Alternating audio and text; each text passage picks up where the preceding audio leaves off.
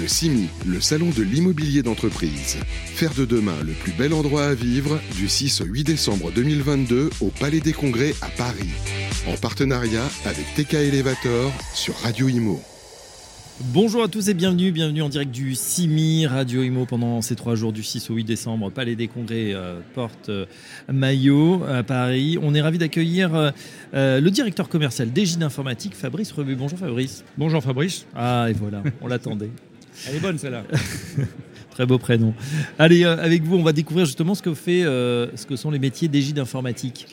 Alors, EGIDE Informatique, c'est un éditeur historique de l'immobilier, en particulier de l'immobilier tertiaire, puisqu'aujourd'hui, nous équipons à peu près une centaine de foncières. Donc, c'est vraiment si nous sommes aujourd'hui sur le SIMI, c'est vraiment pour porter cette marque avec tout le savoir-faire que nous avons autour de ces métiers. Et ça tombe bien puisque je pense que l'ensemble de vos clients et surtout un grand nombre de prospects sont là. C'est parfait pour le directeur commercial que vous êtes. C'est vrai que le gros intérêt du SIMI, c'est qu'effectivement nos clients viennent nous voir bien évidemment, mais on a aussi des clients historiques qui exposent dans ce salon. Ça nous permet, c'est vraiment un lieu d'échange très important pour nous. Tous les ans. Alors EGIDE est un acteur, vous l'avez dit, de la proptech. Hein. Oui. Et c'est vrai qu'on a l'impression qu'on est dans un secteur qui était traditionnel, mais qui se digitalise, qui se numérise à toute vitesse.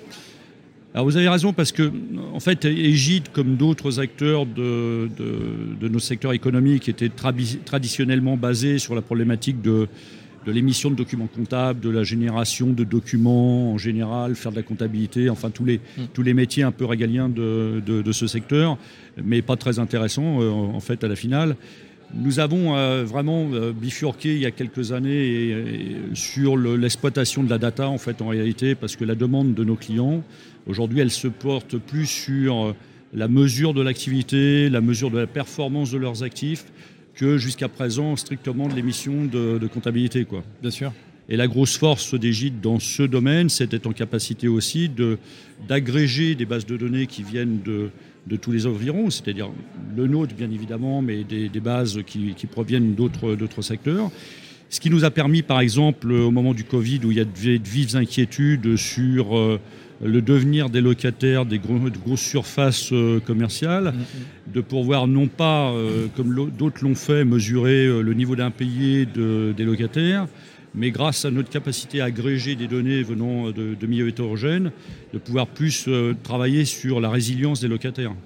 D'accord, et du coup, pouvoir mieux passer la crise ou être dans du prédictif. Oui, et puis surtout être beaucoup plus proactif par rapport à ce dont ont besoin nos clients, parce que nos grosses foncières cotées, ils ont besoin de mesurer en permanence la performance de leurs actifs, y compris on a un axe environnemental aussi qui est en train de s'ouvrir de plus en plus, comme vous pouvez le savoir, avec les futurs décrets. Donc on est vraiment en partenariat, on est imbriqué avec nos clients tertiaires, pour vraiment leur amener toutes les solutions leur permettant de faire les arbitrages au quotidien. Je reste un instant justement sur le brique tertiaire, puisque vous faites aussi du résidentiel et du logement social. Justement, on voit que vous êtes à même d'anticiper les risques de vacances locatives. Comment fonctionnellement ça se fait ? Expliquez-nous, à partir des données, vous pouvez évaluer ce risque ou un risque montant ? Oui, parce que en fait, traditionnellement, les logiciels de gestion génèrent de la data comptable, administrative, et ainsi de suite. Mais sur cette brique administrative et comptable, nous avons positionné des outils de BI, de business intelligence. Je traduis les acronymes. qui nous permettent justement on constitue des entrepôts de données pour nos clients et ça leur laisse la liberté de pouvoir avoir un rendu de données très différent de ce qui est produit traditionnellement, et d'anticiper un peu plus dans leur gestion d'actifs, parce que justement ils disposent de cette capacité à analyser la donnée. Parce qu'au lieu de faire des gros tableaux Excel bien lourds qui sont jamais à jour et tout, on exploite nous de la donnée en temps réel. La donnée finalement réactualisée, vivante. Et sur la vacance, on peut voir qu'effectivement, il y a des flux qui ne correspondent pas ou qui sont en train de s'analyser. On peut mesurer... en voyant un petit peu ce qui se passe au niveau des impayés, en voyant ce qui se passe sur les échanges futurs de bail, les difficultés que rencontrent certains locataires, avoir un petit peu un prévisionnel de ce qui peut nous arriver à court ou moyen terme. Hein. Alors justement, fort de l'ensemble de ces datas, est-ce que vous pouvez, alors pas prévenir l'avenir, mais évidemment, mais prévoir l'avenir, mais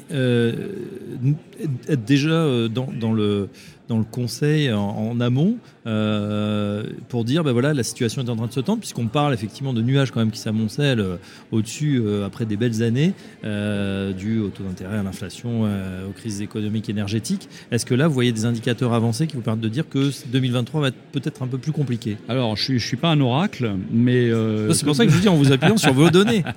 Comme vous le disiez, on est sur plusieurs secteurs économiques hein, dans le pôle immobilier de DL Software. Nous sommes ici dans le SIMI, dans le cadre du tertiaire, mais nous intervenons aussi dans le secteur de l'habitation, hein, au travers d'autres outils dont nous disposons, en sachant, il ne faut pas l'oublier, que le pôle immobilier de DL Software équipe à peu près 50% des professionnels en France, au travers des différentes marques qui sont agrégées dans ce pôle. On peut estimer effectivement, quand on voit les indicateurs en matière de transactions, que la fête est un peu finie par rapport à ce qui s'est passé en 2021. Les indicateurs qui sont liés à l'augmentation des taux, la difficulté d'obtenir des emprunts et tout font que dans le domaine de la transaction, on ressent une petite crise larvée qui nous arrive gentiment.